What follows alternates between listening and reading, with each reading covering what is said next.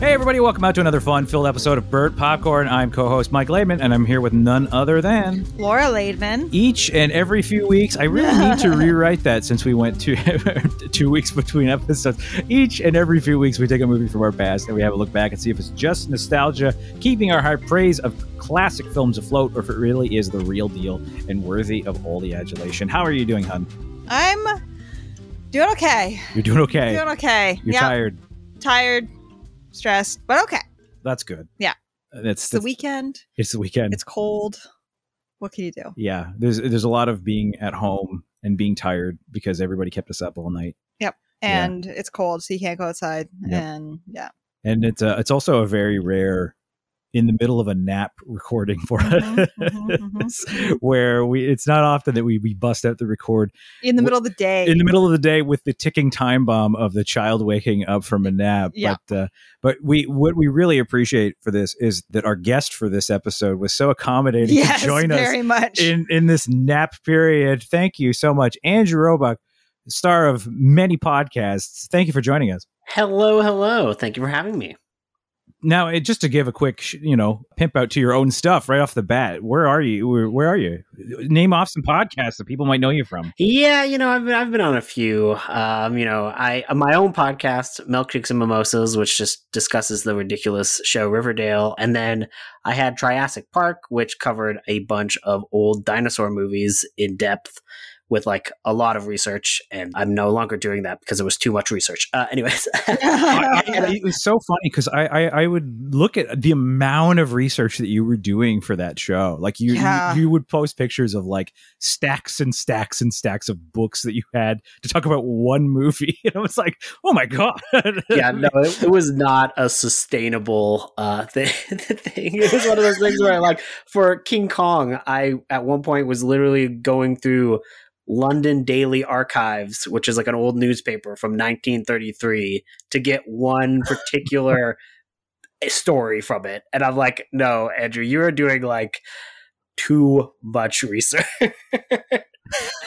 uh, it's fun, but you know, whatever. And then I have a new podcast. I haven't done, I haven't finished it or started it or released any episodes of it. So it's a, a preview. But I'm going to do like an alien podcast about the alien movies. But I'm going to do like kind of like a large, long reaching thing. Basically, uh, it's called going to be called the LV four two six degrees of alien. So essentially, Love it. like rip-offs, the movies themselves, the books that were based on them, video games, anything like anything that that kind of got crossed over, we'd be able to cover that too. So like uh, there was a very, very, very bad Alien versus Predator versus Terminator comic. I So was can going to say Alien versus Predator versus Terminator. I'm like, are you going to cover that one? Yeah, no, of course. Uh, and I read it and I was like, oof, this is this is bad, but yep, it counts. I like the premise, but they they didn't do a great job with it. Like I like the idea not do a behind that uh, that the Alien universe is the Terminator universe after they won the war against the Terminators. That's a nice idea, and then they don't do too much with it. yeah, no, it's a it's it's a good idea. And it's one of the few that actually uh, follow up Alien Resurrection because like nobody follows up Alien Resurrection, and that was how they brought. like- Yeah, I like Alien Resurrection. I did too. Actually, it, it it it's it's interesting. Like it's unique. I like Winona Ryder. yeah, Winona Ryder is cool. I wanted to cover it on this podcast, but it doesn't meet any criteria. Oh, no. Doesn't meet any criteria. I can't imagine it would. Neither does Alien Three. Yeah, So so we've actually covered every Alien movie like we that can. we can until until it reaches the 20 year mark for Alien versus Predator, and then we can Oh we can talk about that. what's that? 2006, I thi- 2007. it's it's it's mid 2000s, so it'll be a bit before we can do it. Yeah, it's definitely mid two thousands. But yeah, amazing. yeah, amazing. Yeah. Yep. And, but anyway, that's not why we're here. We're not here to talk about Alien, even though I could talk about Alien all day. There's like tons of Alien stuff all around me right now. We are here to talk about something else that I'm a pretty big fan of. And this week we will be talking about Godzilla, which originally hit theaters back in 1998.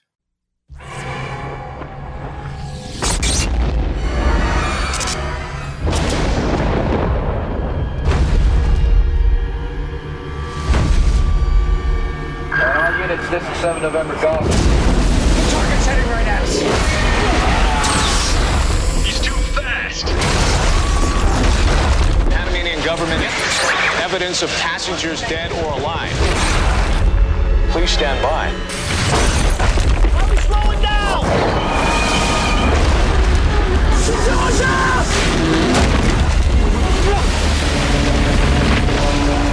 Thing's only 200 miles off the eastern American seaboard. We don't even know what the hell it is.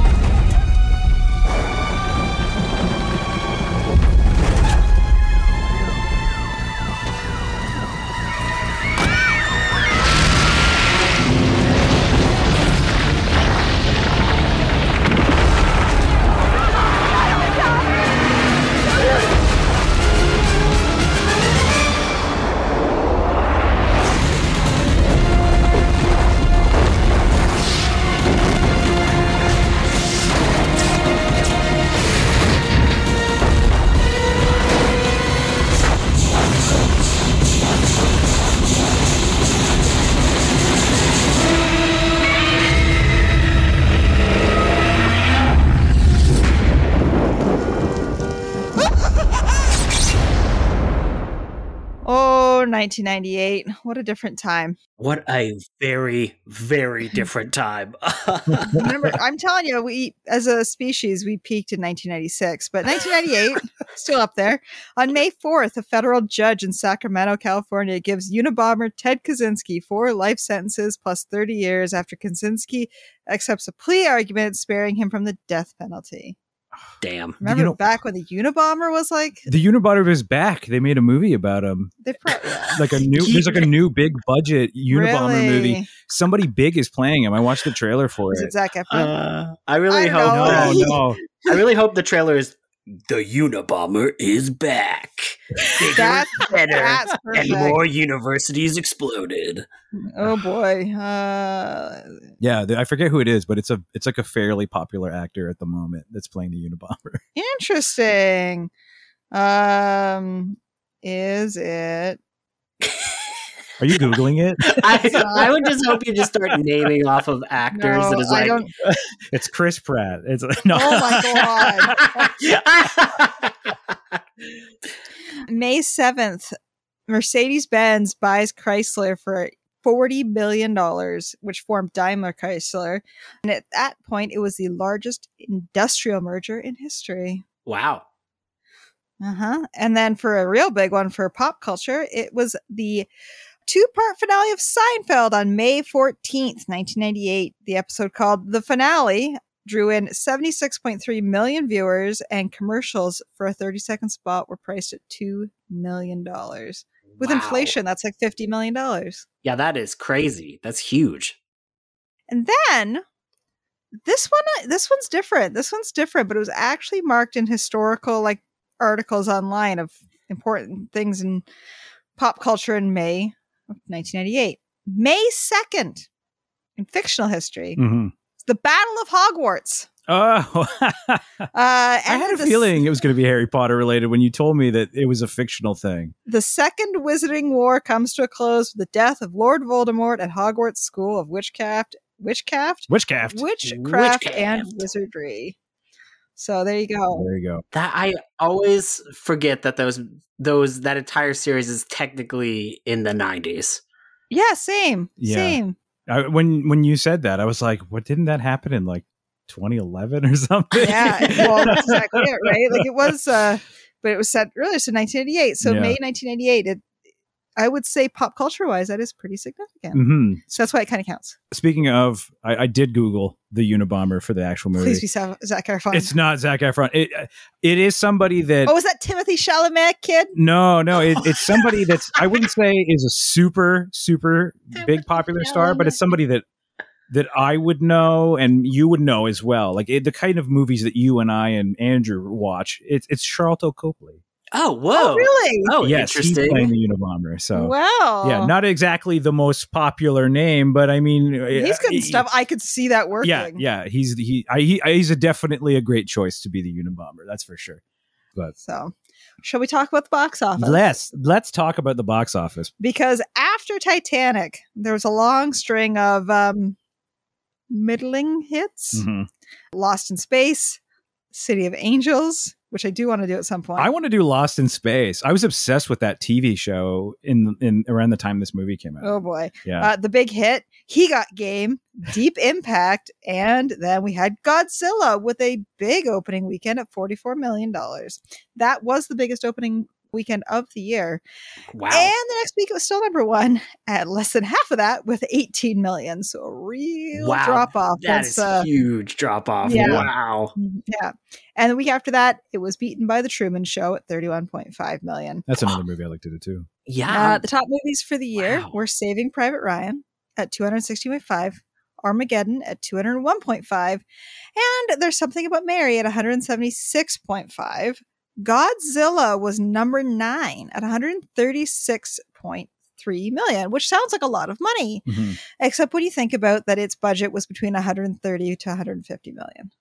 and it had the uh, like that budget is probably not factoring in the insane marketing for this movie. Oh yeah, that I remember Yeah. the marketing. Oh my god, the Taco Bell commercials are my favorites.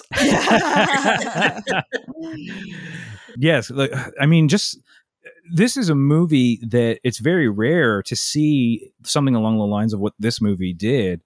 And it, it had trailers that were like teaser trailers that don't really feature into the movie. Yeah, Like, yeah, I can't think of a movie that had a teaser trailer that wasn't in the movie since the first Spider-Man trailer.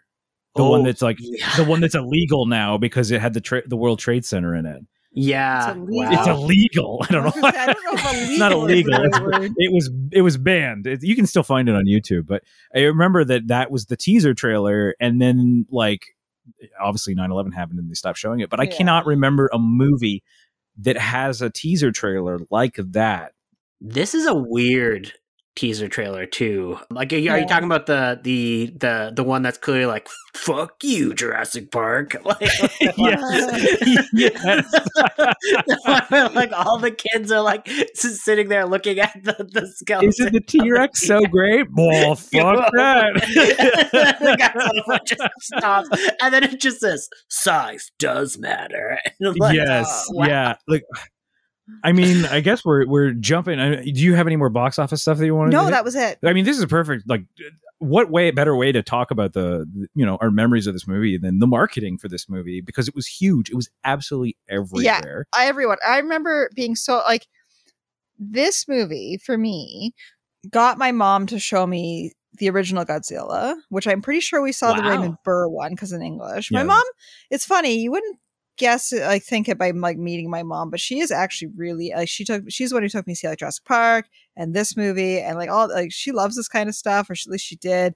She introduced me to superheroes, like yeah, a lot of horror movies too as a kid, right? Like so for eh, you'd never kind of think it, but I remember she was like, "Oh, that well, we should watch the original kind of thing." And I'm pretty sure we watched the English one with Raymond Burr. She Yeah. wouldn't have showed me the Japanese one, I don't think. I don't think it was even available at that time. I think Probably it was until yeah, I think it was like until 2004, the like 50th anniversary, where they finally released the Japanese version. So Yeah. Yeah. And then like she showed me. Um, I remember seeing the one with Mothra nice as a kid. Uh, That, that could be any movie. Yeah. no, this was the first one with Mothra, I think. But Oh, either okay. way, either way, like she's a. So I remember not only seeing this one, but like this also being the gateway to. But I think it was even like when the advertising for this movie started.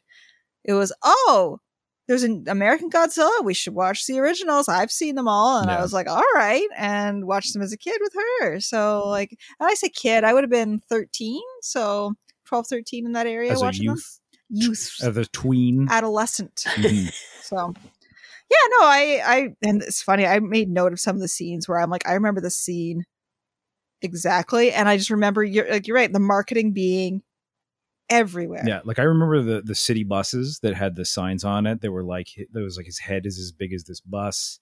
You know, like the taxi cabs that had things like his teeth are as long as his car, like just stuff like that. Or or billboards that were like uh, his foot is as long as his billboard and and things. Oh, like that. amazing! That's amazing. Yeah, because I lived in like uh, I was like small town Ontario, so like I didn't get a lot of Same. those bigger things. But I so I was six when this this was released, and I was obsessed with Godzilla at the time. And you know what? It never stopped. But uh, I was like all all aboard. just to kind of give a perspective of Andrew and Godzilla, a lot of people would say that I'm the biggest Godzilla fan that they know. Andrew is the biggest Godzilla fan that I know. Yeah. so, So, like, if you were Zilla, yeah. Andrew would be Godzilla. Yes. Gojira. yes, yes. That's a good way. He's the Gojira to your knocking, Zilla. he's knocking me into the Sydney Opera House, which is a No, real big no. Godzilla f- joke for people. Yeah, that's a deep cut. Yeah, that's, that's a deep cut. Of course, we're gonna uh, obviously Final Wars is another really weirdly inspirational movie with a lot of memories for me. Yeah. But yeah, so like I at the age of three, my parents like introduced me to Godzilla because like I was sick. They got like a VHS tape of I believe it was Son of Godzilla. That was my very first Godzilla movie. Uh, they just thought it was like, oh, my kid's sick. I'm just gonna buy them from like I think it was like Zellers had it on cheap, and they just like threw it in there, and then I just became obsessed. And they were Mhm. like getting me all of the toys for like the original Godzilla stuff, and then when '98 hit, like it was a cacophony of just marketing of all of this merchandise. And it's funny because some of this merchandise uh, has like a bad history because so a lot of the uh, toys that I got before the movie got released were all done by Trendmasters. And Trendmasters was doing a lot of Godzilla toys uh, at the time. And this line flopped so hard that they like it pretty much tanked Trendmasters as a like as a brand. I had no idea. I remember seeing the toys everywhere. And again, like you're right at Zellers yep. and like Kmart and stuff back in the day.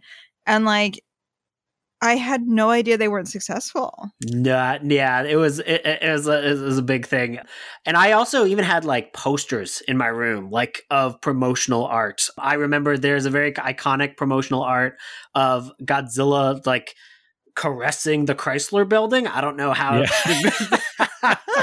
good way to put it.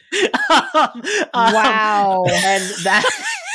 I, the funny thing is, is you saying that I know exactly the image you're talking about. exactly. and that was just that was on my wall. There was a uh, thing of like all of the baby Godzillas hatching that was on my wall. Like, and they, this was actually like they were pretty cool as far as artwork goes. And my mom was like very savvy with the internet very early on. So she was able to like track these down for me because a lot some of this stuff was not super easy to track down. And i had like a birthday and i just got all of this godzilla 98 merchandise. I'm talking like there was this squishy looking godzilla egg that had like a toy inside all of the baby godzilla toys there was like huge giant g98 designs and everything like that and uh, eventually we're gonna have to talk about the elephant in the room which is the fandom's insane reactions to this movie. But Yeah. as a kid, I never had a problem with the design because I thought it was cool. Like I I liked it. I played with it as a toy all the time. And then my mom was like, that was the first time I ever saw you disappointed in a movie. I'm like, oh my- and it was like it was like Wow. all this build up. And apparently I just did I hated the movie as a kid. I'm not I'm not entirely surprised because some of the stuff I like about it now and like is probably too strong of a word, but I find interesting about it now is stuff that I'm sure as a kid I was just like, Where's the monster? Where's the monster? Give me more monster. Well, Yep. y- it's funny because like I remember when this came out because they did with, with all the merchandise and and marketing that they did for it, they kept Godzilla out of it.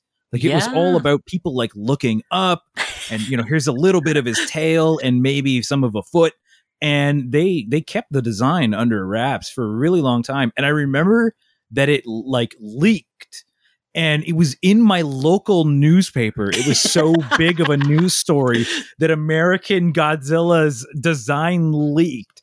And it was like like looking up at him from like the front.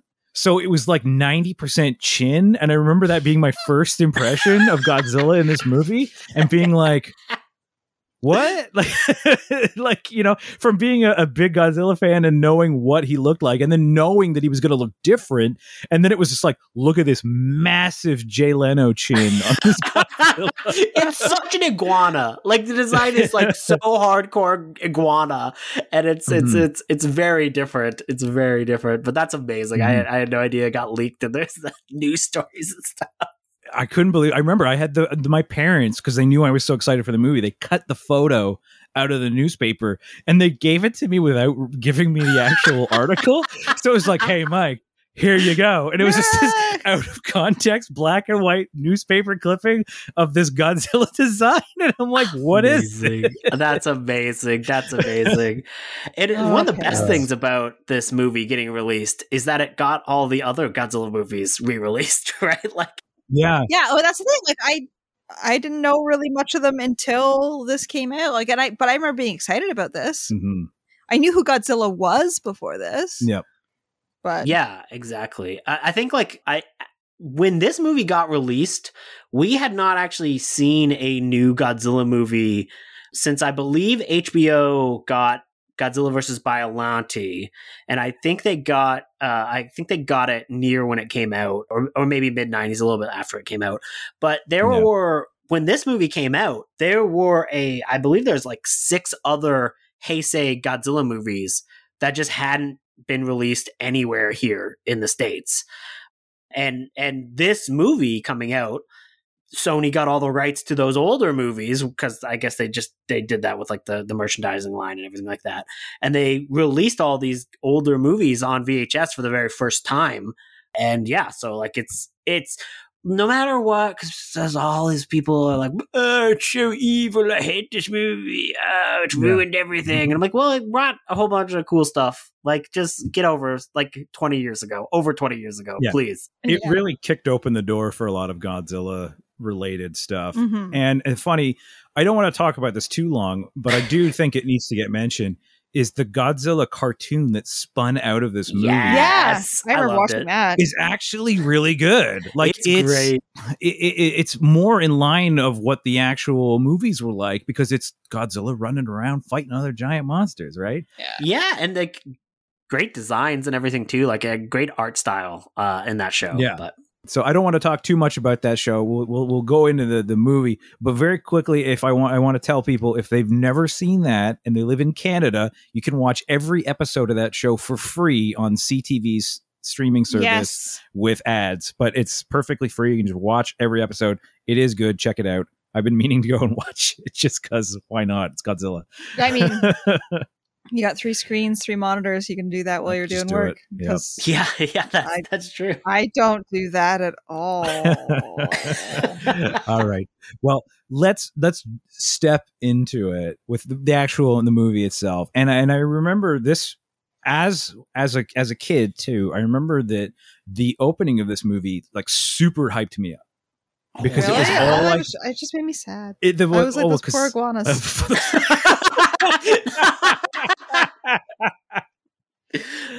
they just didn't know what was going on. And they No. just kind of stood there. no, he just let it happen.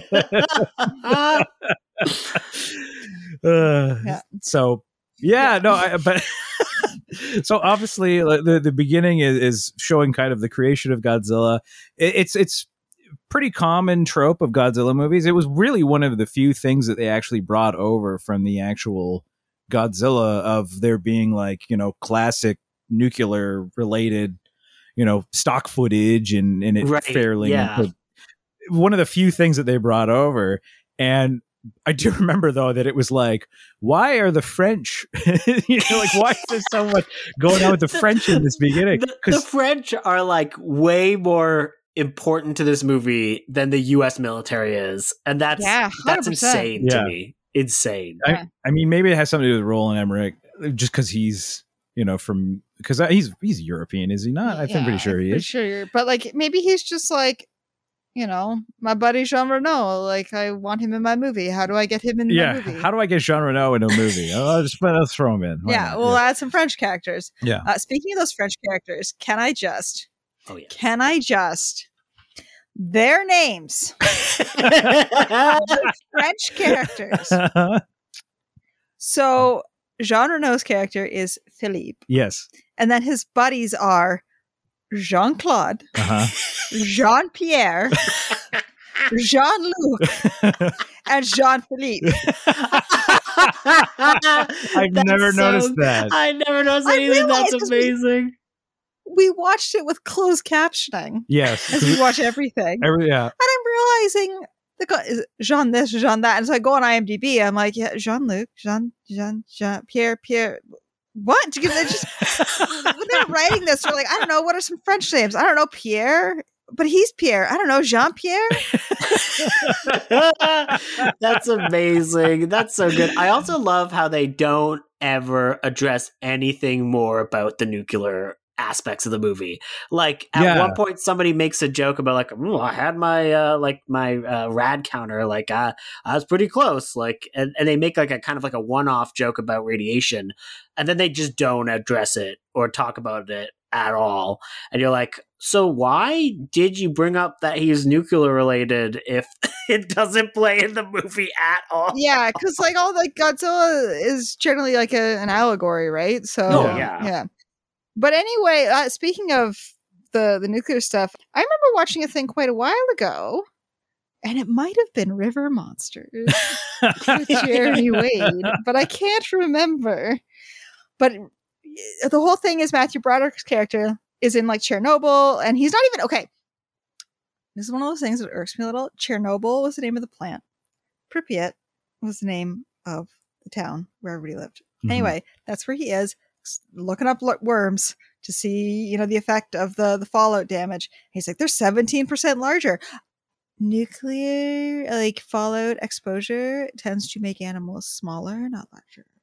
Just Wow, whoa, whoa, whoa. No, we can't, we can't, we can't bring that in. You- no. Yeah, you can't bring actual science into a science movie. I also love that he's he's walking around Chernobyl with no protection at Yes! all. Yeah. And this isn't like now where like It's it's been- been decades. Yeah, this like this movie's 24 years old. Like that's still it's this this movie to now is further apart than this movie to actual Chernobyl. Wow, that's crazy. That's crazy. I I wonder how much of these weird little things are from an earlier version of this script because this movie was originally going to be a much more kind of conventional Godzilla movie where there was going to be like a Mm. villain called the Gryphon. It was going to Yes. be directed by the same person who did Speed. I, I'm just the the name is is. we should know me. that because we just did speed a couple Yeah. of John, John. DeBont, John DeBont, right? I think that was done. Yeah, um, and he and he had like there was like an entire script based on that, and then Dean Devlin and Roland Emmerich came in and just rewrote everything and just threw out a bunch of that. But I do wonder if little things like this were like in the original script that they just kind of kept. Like I don't know if like there was like a oh this is how Gryphon got started. He was around Chernobyl. This is why we're doing all this stuff with the worms or something. Like if this was like set up for like a villain or something, because I was just like, are we gonna get like a giant worm villain in this? Like what is going Yeah. on? That would be neat. So, so, well, I mean, they did get a giant worm villain in the cartoon eventually. That is true. but- Gaston. Uh, it's just a, like I know his honestly the reason the reason why that's his job what they're talking about is because like they're like we need you know an everyman to be the star yeah. and who's better everyman than Matthew Broderick Well, somehow it, it's funny. I know. I just want to kind of bring back to to what what Andrew was saying about how like you know there was different a different version of this movie, and I think it actually this is this is a great time to bring up the fact that Roland Emmerich didn't want to do this movie. oh, Not at all. He hates No, Godzilla. like he, he doesn't like Godzilla. oh. They offered him the movie because Independence Day was successful. And he basically he admitted this very recently too. So it's kind of like perfect timing for us to be talking about this because he recently said this. They said like they came to him with an existing plot that that Andrew was just mentioning, and they had an existing Godzilla design. And I don't know if you've seen photos of it. It's very close to an original, like the original Godzilla design. It's just Yeah. more Americanized. Like it in it's it's more crocodile like I would I'd say from what I remember from the photos. But basically Roland Emmerich when they offered it to him, he didn't want to just say no cuz he was like trying to like protect his cred kind of a thing. And he was like I'll tell them that I I only will do it if I can change the design because I don't want to do it. And I feel like if I say that I don't want to do the design that they have, they'll be like, "Oh, well the design needs to stay, you can go." And he said that and they were like, "Oh, great. We'll do whatever you want." And oh he was my like, "Shit." it's so funny. And I think like that uh, all the behind the scenes stuff is why some people are still mad about this movie, but I'm like, I don't care. Like the movie exists and whatever. But it was, there Yeah. are a lot of things where which where like Roland Emmerich was like, the Japanese don't know how to make a Godzilla, but they don't know how to do anything. Their movies are terrible. Like there's all these Yeah. Oh my quotes from that. just hating Yeah, on it. Some people are just still mad about it. Yeah, like I, I feel like knowing that he didn't want to do this movie and wasn't a fan of Godzilla really explains a lot about this movie. Yeah, hundred percent.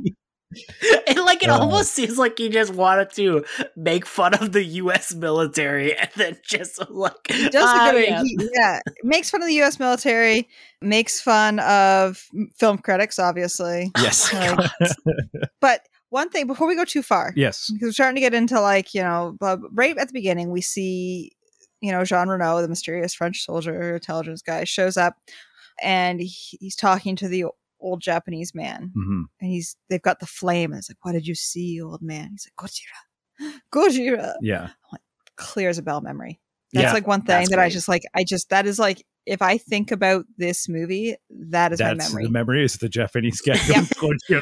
I, Good. I was was really impressed by the sheer amount of sets that were like. I I, I was really happy with like there they there's this huge husk of like this boat that's like uh, uh, like Yeah. washed up and like that all looks like it's a real set that they constructed characters are like walking around unique locations and the lighting kind of goes crazy at certain points and i was like oh this is when like we had to make sets because we couldn't just do it in digital like yeah, dude, and it, it just makes Even such a big difference like where people are just like walking around and it's like I, I- and it almost fools you into thinking it's a better movie but you're like no no no you're just nostalgic for the time this is bad still but not just that, because like you're talking about like the CG. It's like when this movie is doing things practically, you're right. It looks great. When it's doing things CG, it looks like shit. There's a Oh, few yes. moments. There's a few moments in this movie where the CG does look good. But then there's uh, some moments. I actually wrote this down. I said, how did I exactly word this? I wrote it CG Godzilla looks more more like rubber than any man in a suit ever did. yes Yeah. that's very true i think the the baby godzillas look all right in cg in A lot of- yeah. scenes, A Yeah, lot of their it's- stuff is is practical, yeah. but there's some shots of them that look like garbage. And you know what? Another scene that I remembered, like just clear as what I thought was clear as a bell, was when Godzilla almost steps on Hank Azaria. Yep. yeah And then watching it now, I was like, this does not look as good as I remember. so it's like stuff like that where it's like it isn't like VelociPastor levels of bad dinosaur CG, but it just doesn't look realistic in any way. Mhm. Yeah, no, Yeah. for sure, for sure. You're you're hundred percent onto that one, and it's so funny because like they they seem to know that, and they do a lot of things to kind of go around it. Like when Godzilla first appears, like uh, on the boat, there's like all these like uh, exploding practical uh, things. Like when he's first attacking that fishing boat, you see like his claws and his teeth, like the physical version of it, just like going through a giant set and they like really try to like work around Godzilla's not great on CG. Um, so they'll, they'll any excuse they can to give an interior of somebody like experiencing the event and having like a practical tooth or something. They really go ham and do it. Can I also, can I also, speaking of go around Mhm. as we were, why does Godzilla leave the warmer South Pacific to go nest in the colder Atlantic? Vacation, man. He's he's you know he just needs a vacation. he's going to see this. He wants to see the Statue of Liberty before he dies. Like, you think about it, like even even if you were to go like well he was like drawn to you know the activity and blah blah blah in New York City or something. If you were to go with that, yeah. I think- Tokyo's way closer, yeah. California's way He could have gone to Hawaii. He could have Australia, gone to Vancouver. Like even even going to like some of the coastal cities in South America, way easier, way easier. And uh, China, Yeah. Korea, like there's so many spots he could have gone. But like right, but like he goes across Tahiti, around No, no, not Tahiti. Remember, we screwed this up. no, no, Tahiti to Panama to Jamaica up to New York City. And it makes no sense because most animals nest in warmer, you know, waters. Stop bringing science into this. Why would Godzilla leave the temperate Pacific Ocean to go to the northern Pacific or northern Atlantic to nest? It doesn't make any sense. He sense. wanted to see Madison Square Garden. He loves it. he loved Madison Square Garden. You, you did make a joke about the Statue of Liberty, and I'm amazed there are no Statue of Liberty shots in this at all. Yeah, that's true. Like Isn't he it does technically go. more in New Jersey than New York, though? So Well, th- no, it's a lot of the, Ah. what the Statue of Liberty. Oh yeah, I've never I've I've been to New York and we didn't go we didn't go to the Statue of Liberty because it was uh basically if you go to the like Liberty Island it, all you're doing is looking up and it's not a very good view so we just went on the Staten Island ferry back and forth and, and we got a better view of it and it was way le- it was way cheaper Yeah, I can imagine. Uh, we lived inside our head, filled it full of garbage. have to move. Anyway, Uh, uh, one of the things that I, I find the most hilarious about this movie that I want to bring up is this idea that he could hide in New York City, like, is the most insane thing to me yeah, of all Yeah. time. Do you know how many people are in New York? Like, there's no way nobody would have been like, "Oh yeah, he went down to the subway." Like, somebody would. Uh, they would yeah. have And to. again, this is why going to like Tokyo makes more sense because I've seen stuff of underground Tokyo because of like the flood, like their earthquake and flood and stuff, preventative measures to keep things safe. There's enough room down there that a Godzilla of this size could fit. I don't know if that's the case in New York. I, I did enjoy too when we were watching the movie, and there's that sequence where Godzilla is like underground, dri- like digging around, and you turned to me and you said, "Does Godzilla like go underground a lot in the Japanese movies?" And I said, without hesitation, "No, that's more of an Anguirus thing." And you were like, "What the fuck is Anguirus?" What's an Anguirus? like, just like Gorosaurus? what are you talking about? Without missing a beat, it's like, no, that's more Angus. And I was like, oh, yay. uh, yeah, amazing. regarding Godzilla, they they do a very good job of like keeping the mystery alive for the first half of the movie. Like even that scene where he first shows up in New York and this is something that I this is a memory I have of this movie from being a kid. I was like, where did all the boats that kept falling off of him come from? And it wasn't until years later that I realized, oh yeah, he like got up in a marina and there were boats there. like that makes so more sense. But they do a really good job of like keeping him secret. It, and I think it's so that they can have they can try to recreate their own Brachiosaurus from Jurassic Park, moment. right, right. Because when he appears during the fish eating sequence, like that is the vibe that I was getting 100%. You know, just everybody was just like, you know, pulling off their sunglasses and stuff like that. You know. that is the this, is, this really is a trash version of Jurassic Park. Like there are so many beats in this where like I'm pretty sure they they wrote all of the like doc like all of the military characters and all the military doctors and I feel like they wrote them specifically to have like be badder versions of Jurassic Park characters. Speaking of the military stuff, though, just what uh, made me think, what another scene that just like clears a bell Mhm. when Matthew Broderick, Yes. Tatopoulos, Tatopoulos. Yep. shows up with he's now working with the French, and they're trying to pass through an American checkpoint, Yeah. and they're all posing as American soldiers, not blah blah, and they're all chewing gum. It makes us look more American. Clears a bell, and I'm like, you know what? It works. I, It I- does.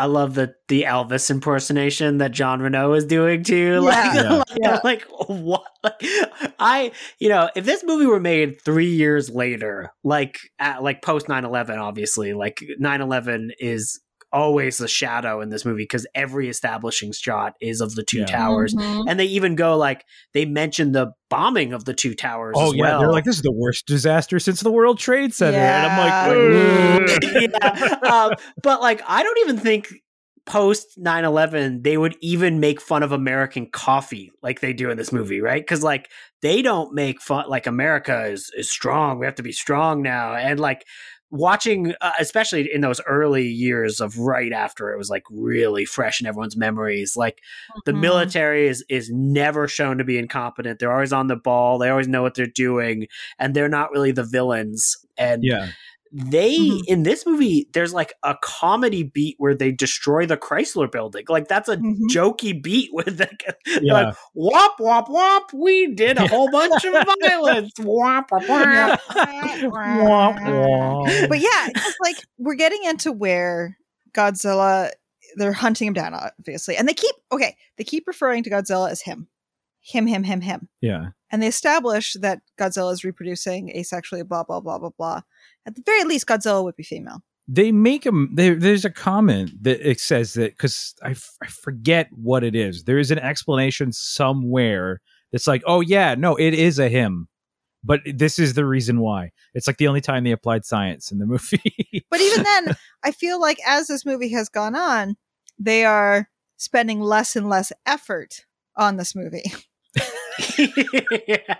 And, like, I just feel like like the budget seems to have been already blown through by this point and at this point we're we make note of it at the, about this point. It's an hour and 27 minutes out of a two hour and 18 minute movie and we both were like we're going to bed. One it already felt like we'd been watching it for two and a half hours at that point and which is not a good indicator. It is a lot of movie bef- when you get to about the halfway point.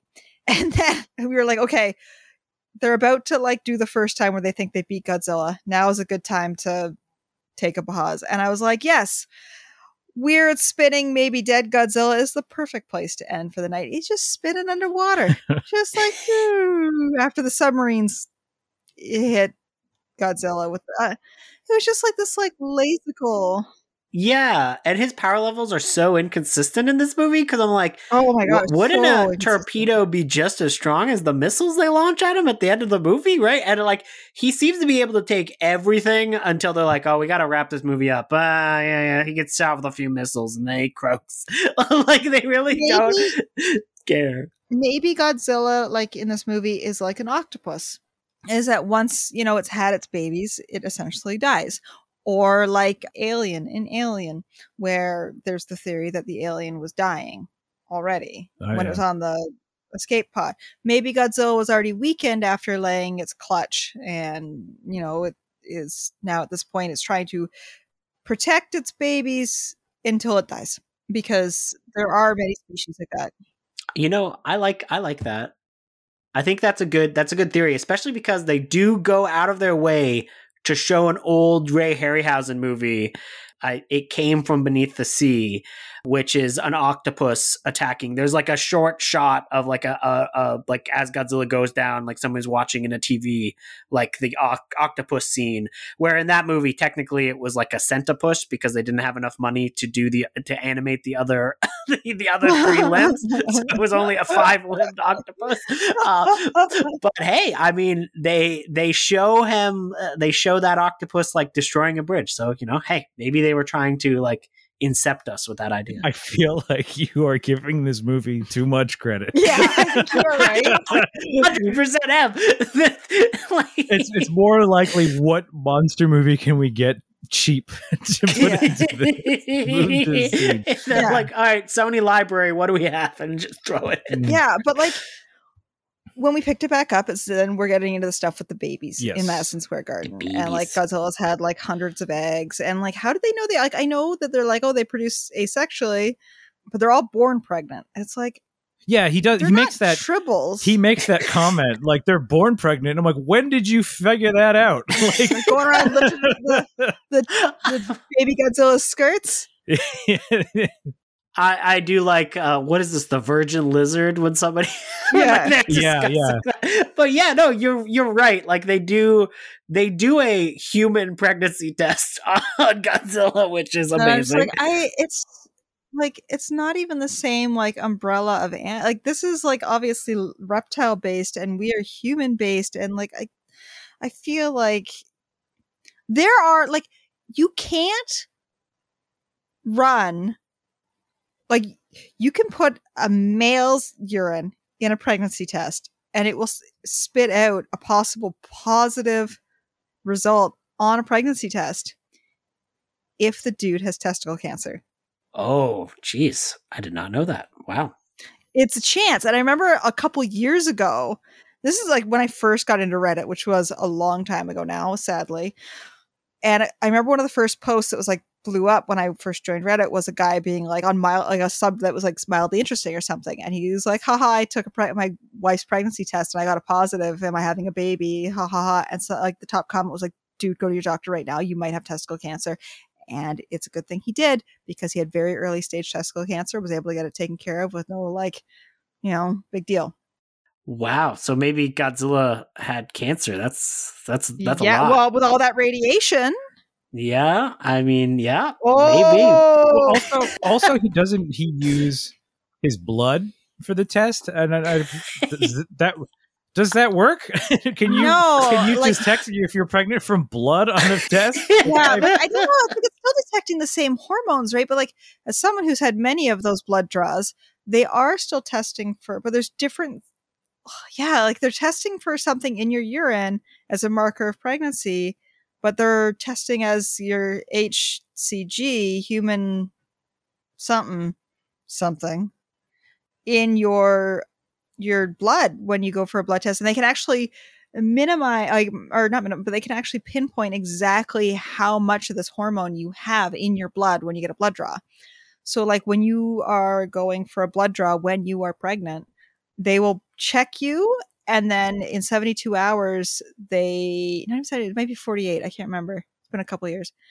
They check you again and then they want in that time period your pers- like the the amount of this hormone you have to have doubled or more and that shows that your um zygote is growing normally like as an early indicator I'm learning stuff if that number is not doubling chances are you're not going to have a successful pregnancy.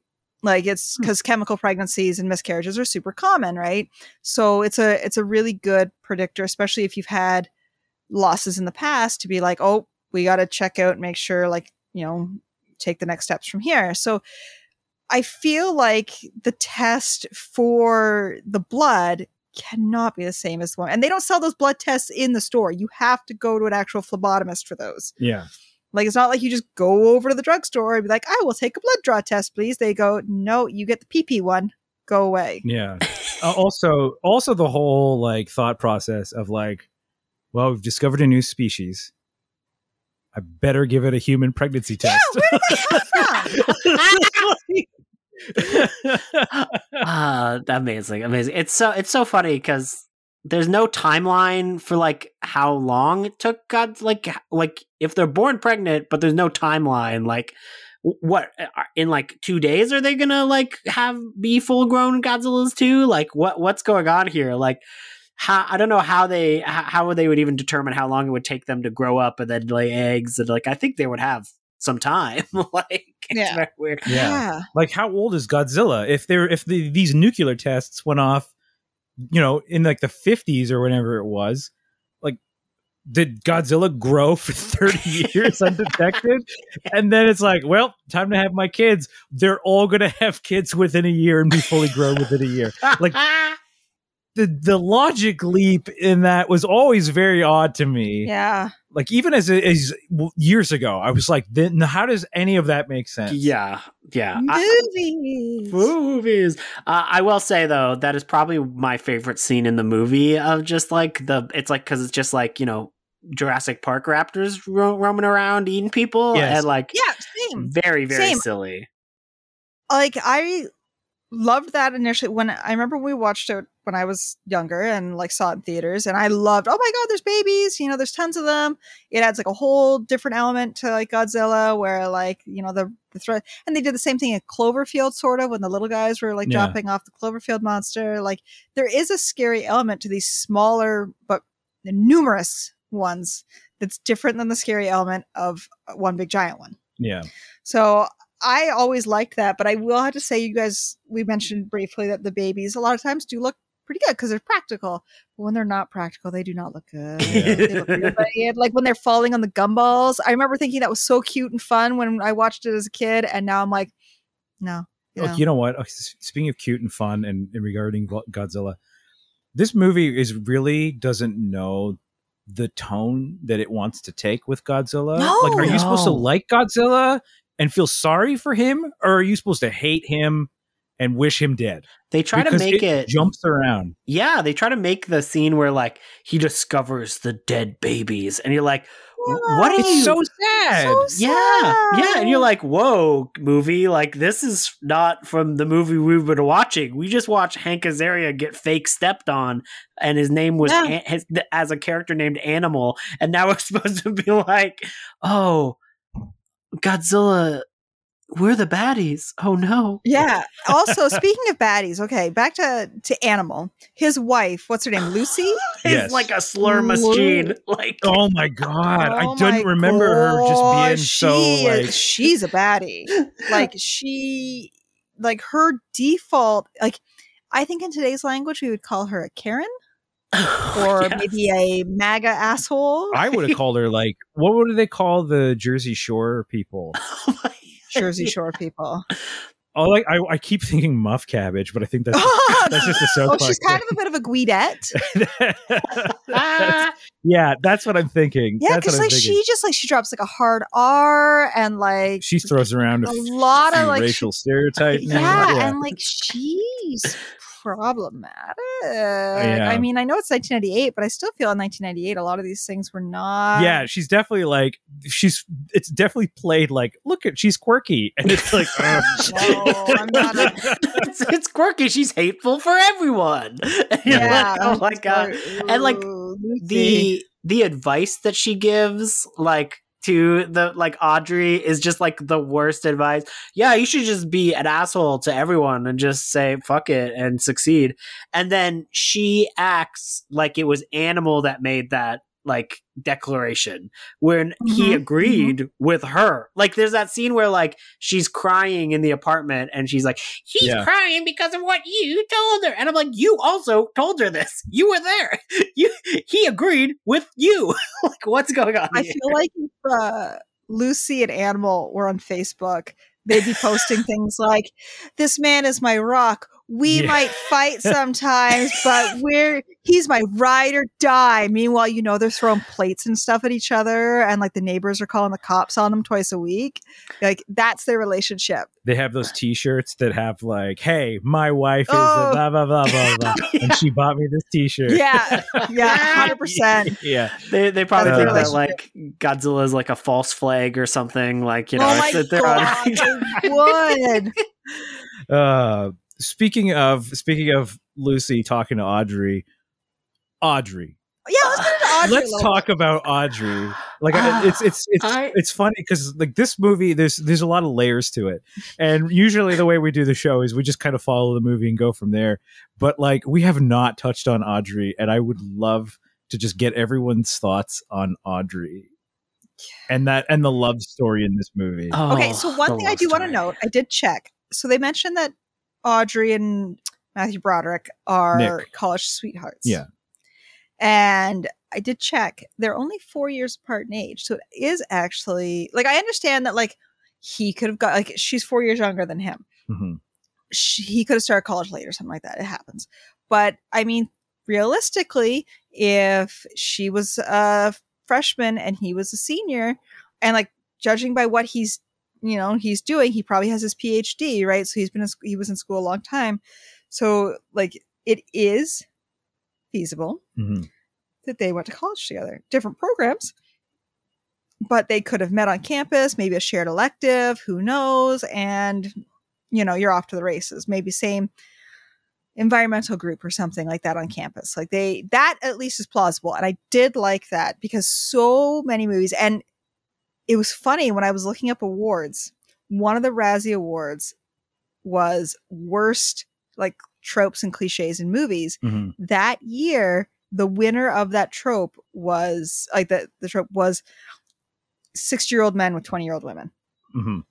And so the fact that this movie did not do that, I did like. That's true. That is true. That's the one and maybe only thing that's good about this relationship. I figured I would start it off with a positive. I it's it's so weird because I don't hate Audrey. I don't think that she was written particularly well at all. But No. like there are No. some like you get some sympathy from her off the bat in that uh, again, this is it does not age well today, but it's like wah, wah, wah, sexual harassment at work. Isn't that so goofy? Wow, like Yeah. that's like her Yeah. first. Like she gets introduced and then she's being sexually harassed at work, and like the movie's just like, eh, yeah, that happens, whatever. like the movie does not. You want to get ahead in life. Yeah, you gotta Yeah, get ahead in life. Yeah, like Just on one one 'em. hand i'm like yeah she she's obviously got i feel like they kind of like any sort of like hole the plot needed to fill with her behavior they were just like yeah so you know she's trying really hard to you know make it in the business and she's like a sweet girl. But she'll also like steal a tape and put it on the air. But she'll also like work with her ex to try and save the city. But like they just kind of pigeonholed her character into whatever little area they needed her like personality to fit in but at the same time i'm like well people are complicated and they have different sides to them and et cetera et cetera. So it's like maybe it works maybe it doesn't and i can't quite put my finger on if i like her or not. That's fair. I think that's fair. I think Nick also has some problems as well in the oh sense yeah. of they like both need therapy. well she leaves him when like she she they discuss this. She leaves him eight years prior it's been eight years Mhm. oh my! g- And he still She- has her she left photos. him he has her photos still which is a little like after eight years hmm, you know and and like she f- shows up and he's just like oh i'm gonna tell you all of this top secret shit like like you know like like they are still dating okay like I okay, feel like if if I feel like if you broke my heart, hun, and then we didn't see each other for eight years, I wouldn't just pick up where we left off, you know? but but as tiktok has taught me Uh-huh. uh All the life lessons learned from yeah TikTok. i think it might actually be one of those like okay so think about it. nick is presented as a giant nerd he most likely has had this one relationship back in college he now lives in ukraine like studying worms he is not a catch with the ladies and That's he why hey, what's her face certainly seemed to like it. Yeah, Elsie Chapman was all over that. I yeah, but like him. he probably doesn't have the self confidence to believe in himself for that kind of stuff. Blah blah blah blah blah blah. I feel like he he doesn't really have a lot of people to talk to except worms. Hmm. So when he sees someone that at some point in his life was a comfort and someone to talk to, he just is like, "Oh my god, social interaction with another human being that I can talk to." Maybe which which after living two years where we barely leave the house i mean we're married you could talk to me sometimes my husband likes to come and just i'm going to talk to you about video games for an hour or Godzilla. or godzilla well your eyes blaze over and you just try to positively be like mm-hmm because you just want someone to talk to and i get it which is why i'm not like shut up and that, that, that's also why Laura has all these secrets about uh, Canada now. Mike has just spilled all of his secrets. Yeah. It's true. Yeah. But like that's so I'm like, maybe he just has not had someone else to talk to for so long that a familiar face that he used to talk to is just like so easy to slip back into those old habits. Do you think he had a quick aside with the worms first? she think I should do, guys? was so mean to me, Mr. Wormy. Can I give her another chance?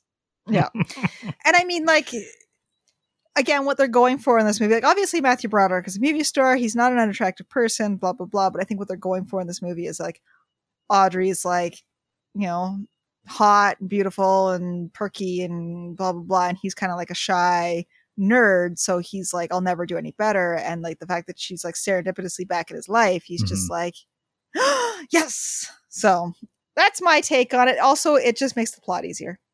Yeah, that, There's a lot you of know things what? that are That- like- yeah, I think a lot of it is well for the plot. It's just easier. for the plot. it's so weird that they don't do anything because like they introduce that other like when they first introduce him to all the other scientists, it's like he talks with Elsie, Elsie a lot, and then they do stuff with Elsie, but they don't do anything with the other quirky scientists that is introduced Mm-mm. alongside him. Mendel, he doesn't do anything in this movie. At yeah, all. he I think shows they up, just kinda forgot about them. Yeah, and he's like, "I got a cold," and it's like, "Okay, thanks for being here." I mean, Mendel is very important in the cartoon. Oh, yes. it's, it's really funny. They actually Oh, a lot of the cast reprises. really? Like Matthew Broderick doesn't, obviously, but Yeah. like, and Jean Reno actually, they write his character out and replace him with a different character. oh, But like a lot of the the other cast, like Kevin Dunn is in it, and as as the Colonel, whose name I can't remember at the moment. Hicks. Hicks, Hicks, which I Hicks, believe yeah. has to be a reference to aliens, right? Like I that's I would would hope so. yeah. I would hope so. I know that like I remember O'Neill. I I, I really like O'Neill. O'Neill's a fun character. Yeah, he's fun. He's fun. yeah. Yeah. But like Elsie and Mendel both appear in the they're they're prominent characters in the cartoon and they actually which is really funny because I remember in the movie she's like, "Oh god, don't talk to me, you you troglodyte. she's scientist. She's going to use smart insults. But in the show, I feel like they actually have like a decent relationship. Yep. Also, he has a ponytail in the show, which he doesn't have in the I movie. mean, hair grows, as we know. And a But it, robot sidekick. Uh, yes, he has a robot sidekick. Named but Nigel. The, but like the sh- the show takes place immediately after the movie does, and he's got the he's got the ponytail there. Like anyway, doesn't matter, doesn't matter. So yeah, so getting into the end of the movie, Godzilla's pissed that all of his babies are dead. Which again, you feel bad Yeah. for Godzilla because all his babies Yep. are dead, yep. and then you're immediately supposed to go from that to oh no, now Godzilla must be feared again. We must kill Godzilla. As- before that happens, so they they blow up. Ma- So one, I don't think this thing with the lights that they do to escape Madison Square Garden would work. Where they drop the lights. Oh, I don't yeah, think that yeah. would work at all. Like they would be like, okay, you're dropping lights ahead of you. The ones behind us are still going to just eat you. That's true. They just sit there and watch as Yeah. they go by. Uh, two, even if they had got out the door, they were cl- too close to that explosion to have survived. Mhm. They would have been just ripped apart from the inside. Like that, you can't be five feet away from an explosion and survive. Like it's just not how it works. Yeah, the air pressure would just like crush every. obliterate your Yeah. internal organs. They were all dead. So I'm just like, I understand it's like cool guys don't look at explosions. Like there's lots of this was like a big thing. I think there's less of it now because like with the internet we're aware that you would not survive this. Mhm. But watching it now, knowing that, I was like, why couldn't there have just been like we've seen the Jean Reno hotwire car very quickly with a knife. Why don't we just have him do it again and take off in a car and have the car do that thing where the back lifts up a bit, but then like drops and keeps driving as the explosion goes? Like, but they'd be far enough away that it'd be plausible that they lived. But because they needed to be sitting there when Godzilla came back to start the Godzilla chase scene. oh, okay, that's fair. And Godzilla, I guess, what was Godzilla doing that at the time? He's just chilling, like just taking a nap, and then he like woke up from the explosion and was like, "Whoa!" Look, Well, he if got you knocked. just had 200 babies, you'd want a nap too. And you know what? well, That's he got fair. knocked out by the submarines. Oh, that didn't right. Hurt. He he, he, was, felt, he was still he- spinning. he spun too far away, and it took him too long to get to get his equilibrium back and Yeah. to come back. by the time he got back, it was too late. I love how they don't bother to confirm the kill at all. They're just like, "Nah, he's Yeah. in there. He's dead. Whatever." They're just like, we did it, And then they get- and then yeah. but even then at the end of the movie too it's like they they get the godzilla trapped in the bridge and then they shoot him again and he drops and then matthew broderick just gets close to the possibly not dead corpse of godzilla and i'm like you know godzilla could very like Ho- like, Homer Kong, homer where Kong you just eat Smithers. at the end so like like it's yeah like it just was like a scientist i would hope would be reasonable enough to not get too close to it until like someone lower on the pay scale goes and confirms it's dead yeah, but then again, massive tone shift. yeah well, because There's yeah, the 'cause it, moment like, of looks at celebration.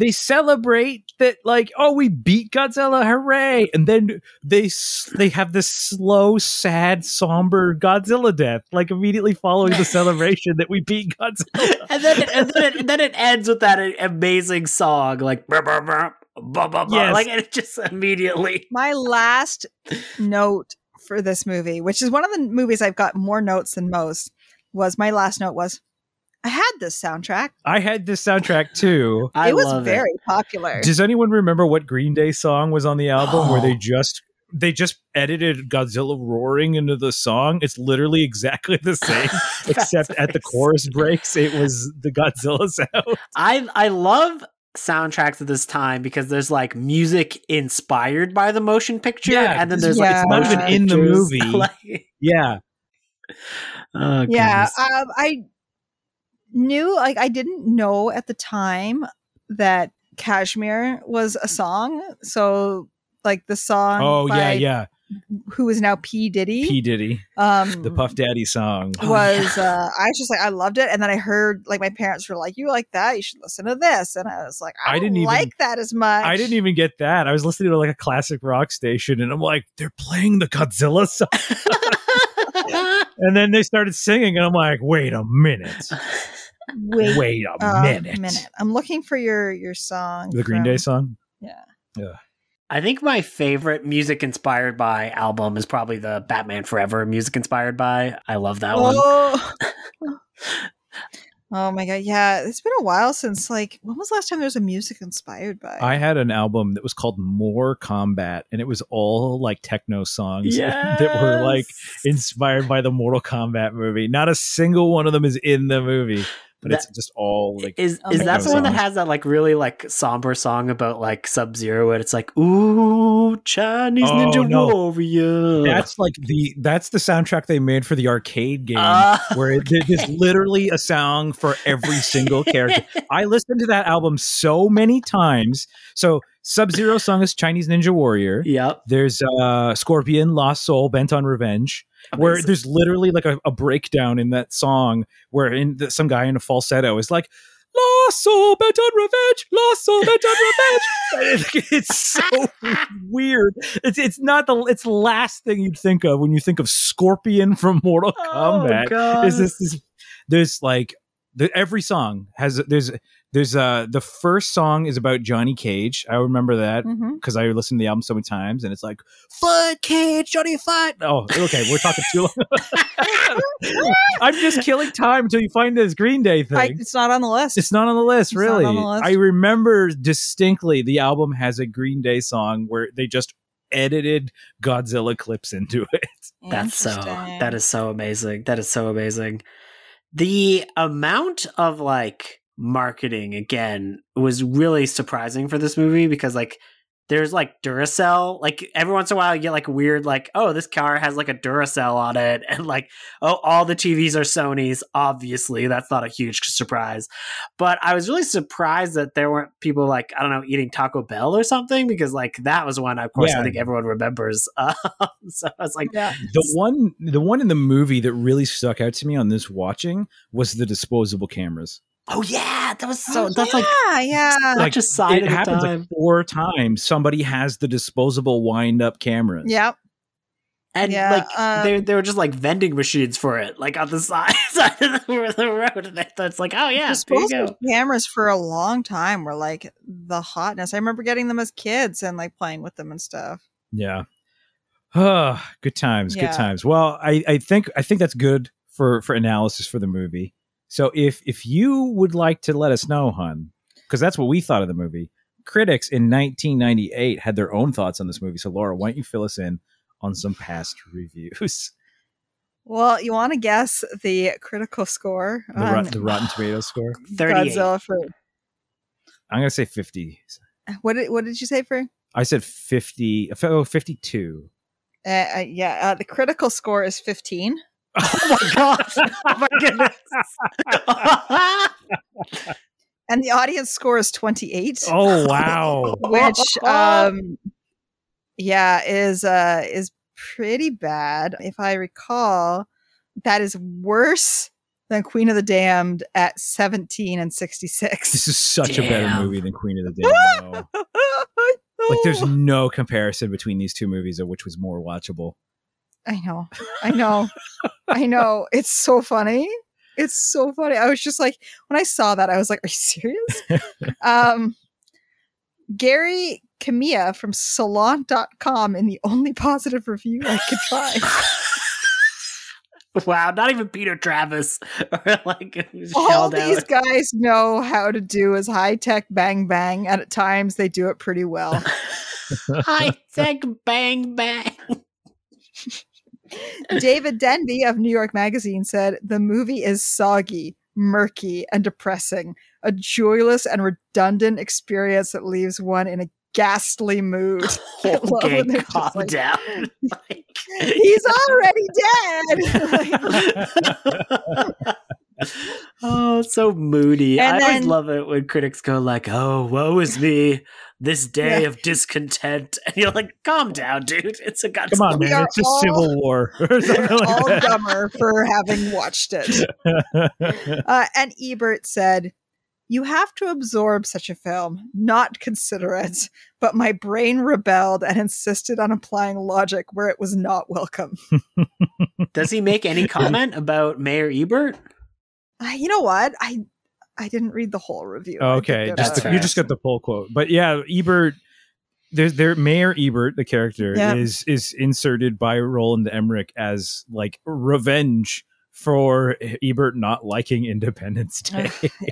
and is and and he's also got his assistant Gene. So they really Gene. did. Yeah, they they went all. Which of- I did didn't And you- they, even they go like, yeah, he gives him a thumbs thumbs down. down. at one point. yeah, yeah. oh, Jesus. uh, so this movie has won some awards. It has won awards. Okay. Are they It- Razzies? It won a Saturn Award oh, good. for Best Special Effects and was nominated for Best Fantasy Film and Best Director. It lost Fantasy Film to Truman Show and Michael Bay for Director for Armageddon. Wow. Nominated for a Video Music Award for Best Video from a Film for Come With Me by Puff Daddy. I liked that video because It was a Godzilla good was in it. but it lost to Aerosmith's I Don't Want to Miss a Thing. Oh, from Armageddon. Armageddon. it was numb it won it won see this poor girl she she never really did anything much after but it won worst supporting actress for maria pitillo which, who's Who's audrey, Audrey? Yeah. Um, and tied for worst sequel or remake with the avengers and psycho the gus van sant one Yep. Yep. and it was nominated for worst picture worst director and worst screenplay picture and screenplay were quote unquote won by an Alan Smithee film, Burn Hollywood Burn, and uh, the worst director was Gus Van Sant for Psycho. Which is kind of insane because that movie's not good, but also it's Gus Van Sant made that movie. Like that's a very competently made movie. It's just bad. Yeah. Man, I remember watching Psycho in high school, the remake. Weird, eh? I've not seen it. I haven't seen the like actually either, in so- high school, in my high school. It's that that that is that is very strange because that movie has some stuff in it that I was like, "Woof, okay." Um, It's got Anne Heche's butthole in it. yeah, Did you not know that? I yeah, think they might have had it edited. yeah. No. And then Well, there's her- also yeah. like a scene where you know Vince Vaughn is jerking it. It's a it's a very adult. that, movie. yeah, that, that, yeah, Yeah. I remember that. that that was like one of the few things added. Anyways, uh, no, of course. Anyway,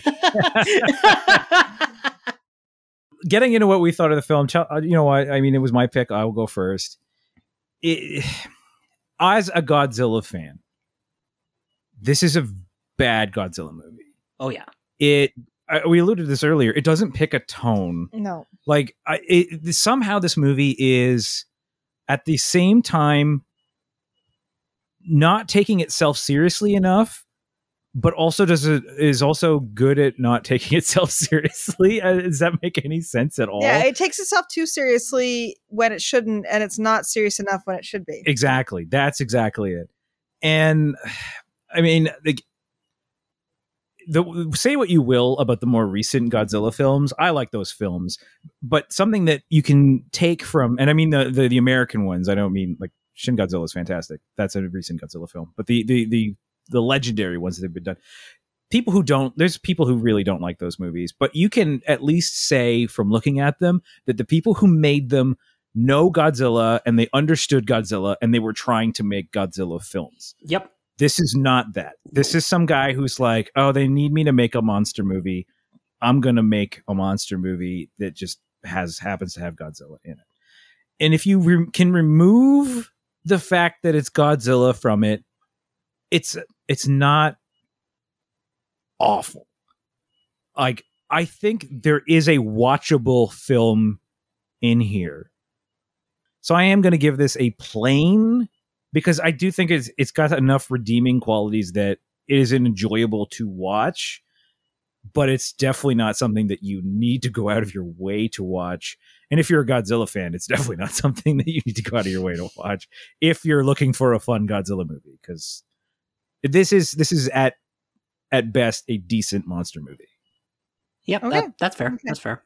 Yeah. Okay. Do you want to go next, Andrew, as our guest? Yeah, no, of course. So, uh, you know, there have been a lot of Godzilla movies out there, uh, and a- lot of them are sometimes of varying quality, depending on the movie, depending on the, the year it was made. I would still probably put this at the bottom, uh, if for no other reason than I don't find it charming enough to want to continue watching. Because, like, even the worst Godzilla movies, like in Japan, are stuff that I can still watch and have fun with and like enjoy the spectacle. And there are things to get out of it. And there's not a whole lot to get out of this movie. Uh, that being said, I don't hate this movie. I don't think it like ruined my childhood or anything like that. Uh, even even though my, I told a story where my mother said it did, but whatever. Uh, I, I haven't held on to that. Um, but uh, you know, I, I probably would go plain on this as well. I had enough of an enjoyable experience watching this and just reliving that different era of blockbuster filmmaking from the 90s. And I do have.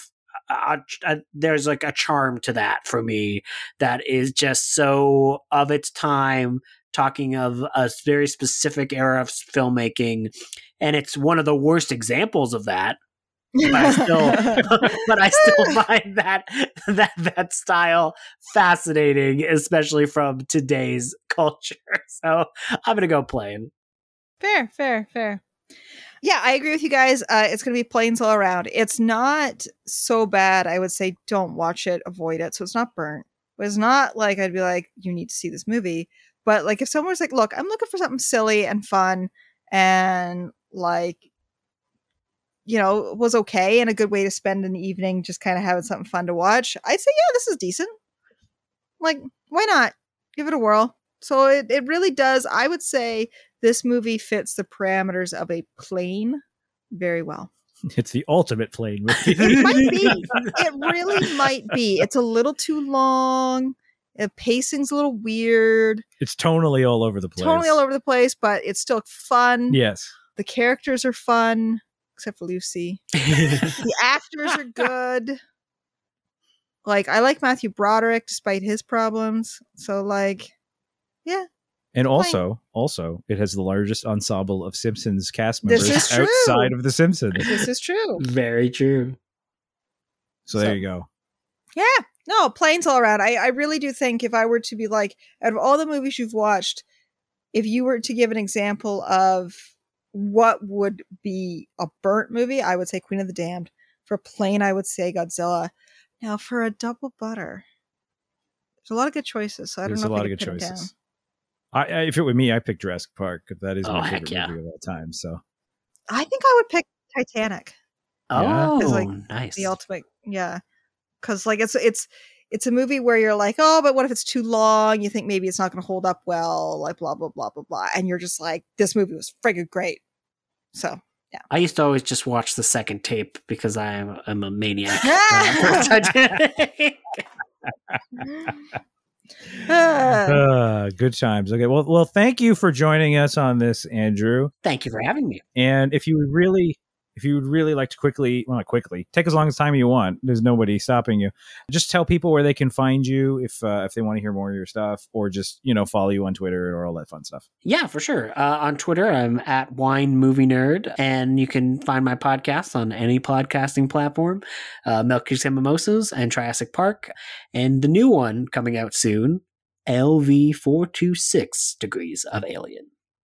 I'm gonna watch that. Uh, watch that. I'm listen to that. He's also going to want to be a guest at some point. Of course, sure. of course. Like uh, there are so many video games and like the history, and like I also eventually want to get into like how it impacted video games too, because like Aliens is one of the most influential on video games as it is. But anyway, sorry. There's so many games that you could just point to. You could point to Halo and go, "This is Yeah. inspired by aliens." Like yeah, and. Predator and like all of that, right? Like it's really kind of Mm. crazy. So that will do it for this week's episode of Burnt Popcorn. But next week, we will be taking a look at. We haven't watched a comedy in quite a while. Mhm. So I wanted to watch something funny. And you weren't too far off when you mentioned late 90s. Mhm. But other than that, we're going to watch Liar Liar. I knew it was going to be Liar Liar the second you said comedy. We've been dancing around Liar Liar for, a really long, time. And we we done a Jim Carrey already and it did not hold up super great. Yeah, which the, is mask. Oh god. so I'm very yeah. interested to watch one that's slightly more grounded in reality, but not really, sort of. The funny thing is, is right before we started recording this, I was on Twitter and somebody used the GIF of Jim Carrey yelling into the phone, going, "Stop breaking the law, asshole!" from this movie. So still, I, I, I mean, if that's what we get to uh, to expect, Yeah, like uh, it's one of those ones where I was like, I kind of want to watch something funny and silly and like late '90s Jim Carrey. Like, let's do it up and see if we can really be like, okay, was he earning that twenty million dollars? yeah. Yeah. All right, I'm excited. I'm Me too. excited. Me too. All right, well, look forward. Thanks forward. again, Andrew. Thank you. We'll look forward to that movie next week for this episode of Burn Popcorn. I have been Mike, And I'm Laura. And you can introduce yourself. Goodbye. whatever you yes. want there. Sorry. and I'm Andrew. and we will talk to you guys again uh, soon. Bye. Bye. Sorry, I wasn't sure. I was like, okay, there, there, there. No worries, no worries. No worries.